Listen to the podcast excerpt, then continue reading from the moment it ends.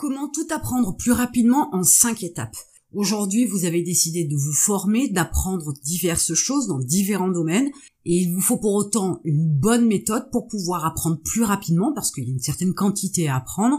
Il faut vous emmagasiniez correctement et rapidement toutes ces informations pour que ça vous soit bénéfique. Alors je vais vous indiquer cinq étapes pour pouvoir tout apprendre plus rapidement. Alors je vais prendre un exemple sur lequel m'appuyer tout au long de ces cinq étapes pour que ce soit plus clair pour vous, que ça vous parle davantage. Vous avez décidé d'apprendre par exemple une langue étrangère, l'anglais, ou l'espagnol, ou l'italien, ou le chinois, ce que vous voulez. Vous allez vous atteler à la lecture de livres qui vont vous permettre de développer votre vocabulaire, d'apprendre les règles de grammaire et de connaître les règles de conjugaison des différents verbes de la langue anglaise. Alors la première des choses que vous allez faire quand vous allez lire ces livres-là, c'est prendre des notes. Pourquoi? Parce que que vous soyez un visuel ou un auditif, le fait d'écrire donne de l'information au cerveau et il emmagasine nettement mieux les informations. Donc vous allez prendre des notes, mettre par écrit. Alors moi j'ai tendance à préférer le papier et le stylo, mais si vous voulez taper dans une application, pas de souci. Mais vous allez mettre les grandes lignes, les grands points, les choses importantes que vous lisez à chaque fois que vous démarrez une nouvelle leçon.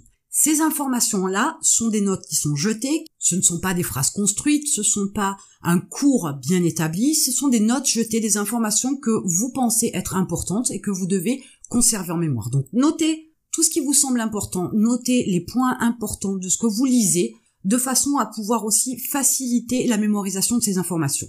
Dans un deuxième temps, vous allez reprendre vos notes, et vous allez les structurer pour que ce soit plus cohérent, pour qu'il y ait un fil conducteur, pour qu'il y ait une suite logique d'informations.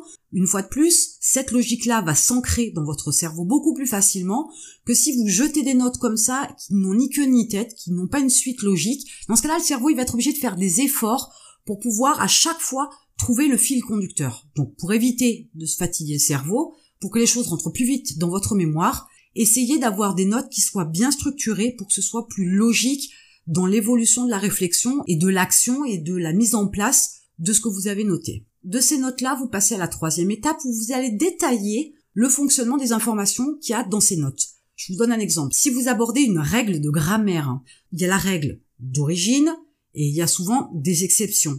Quelquefois, les exceptions vont être liées à une activité particulière, vont être liées à un moment particulier dans le temps. Donc, il suffit à chaque fois dans la structure des notes d'indiquer les causes, les avantages, les bénéfices, les effets, les résultats. Pourquoi vous utilisez cette règle-là? Dans quelles conditions vous l'utilisez? Qu'est-ce que vous devez faire pour pouvoir l'utiliser? Et qu'est-ce qu'il en résulte? Et est-ce que ça modifie par exemple la conjugaison de verbes derrière ou une structure de phrase particulière de façon à ce que vous ayez les tenants et les aboutissants de cette information-là, de cette pratique-là, de cette règle de grammaire-là? Une fois que ces notes sont bien détaillées, vous avez déjà un processus de réflexion qui, sans le vouloir, a commencé à s'incrémenter dans votre cerveau, que vous allez pouvoir appliquer facilement, que vous avez déjà retenu plus facilement. La quatrième étape, elle consiste tout simplement à appliquer ce que vous venez d'écrire, ce que vous venez d'apprendre.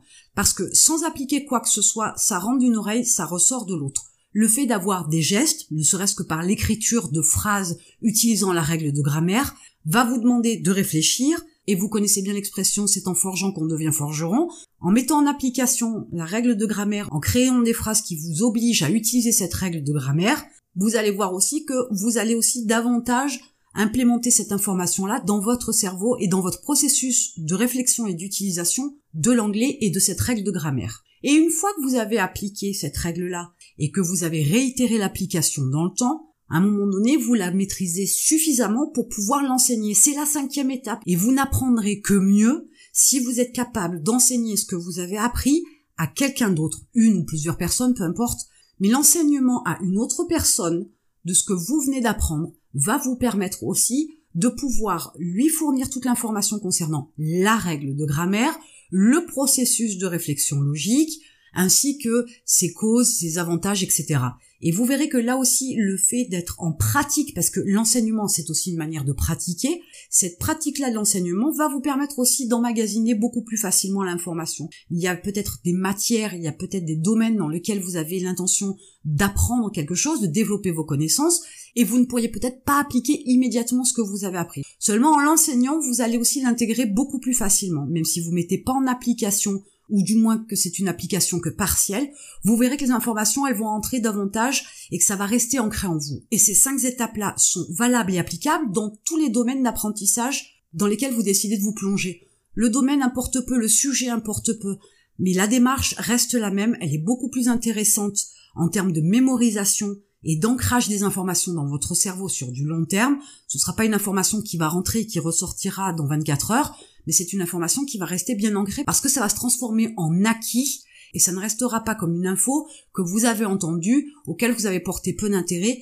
et qui va ressortir de votre mémoire. Dans votre démarche pour devenir entrepreneur et monter un business, il y a bien évidemment des domaines que vous ne connaissez pas. Il y a bien évidemment des domaines, tout comme par exemple l'apprentissage de l'anglais, qui vont être nécessaires à votre évolution, au fait de pouvoir vous développer, de pouvoir utiliser des compétences dans des domaines bien spécifiques que vous ne connaissez pas. Donc vous êtes obligé de vous former. Il est important, si vous commencez maintenant ou si vous avez déjà commencé votre apprentissage en lisant différents bouquins, reprenez ces livres-là et relisez-le, mettez en place ces cinq étapes-là, vous verrez qu'il y a tout un tas de notions qui vous ont peut-être échappé à la première lecture, il y a tout un tas de notions que vous n'aurez pas mémorisées et que vous allez pouvoir emmagasiner une bonne fois pour toutes. Avec ces cinq étapes-là, vous allez pouvoir tout apprendre plus rapidement et ainsi vous former davantage. Et en attendant, je vous retrouve de l'autre côté.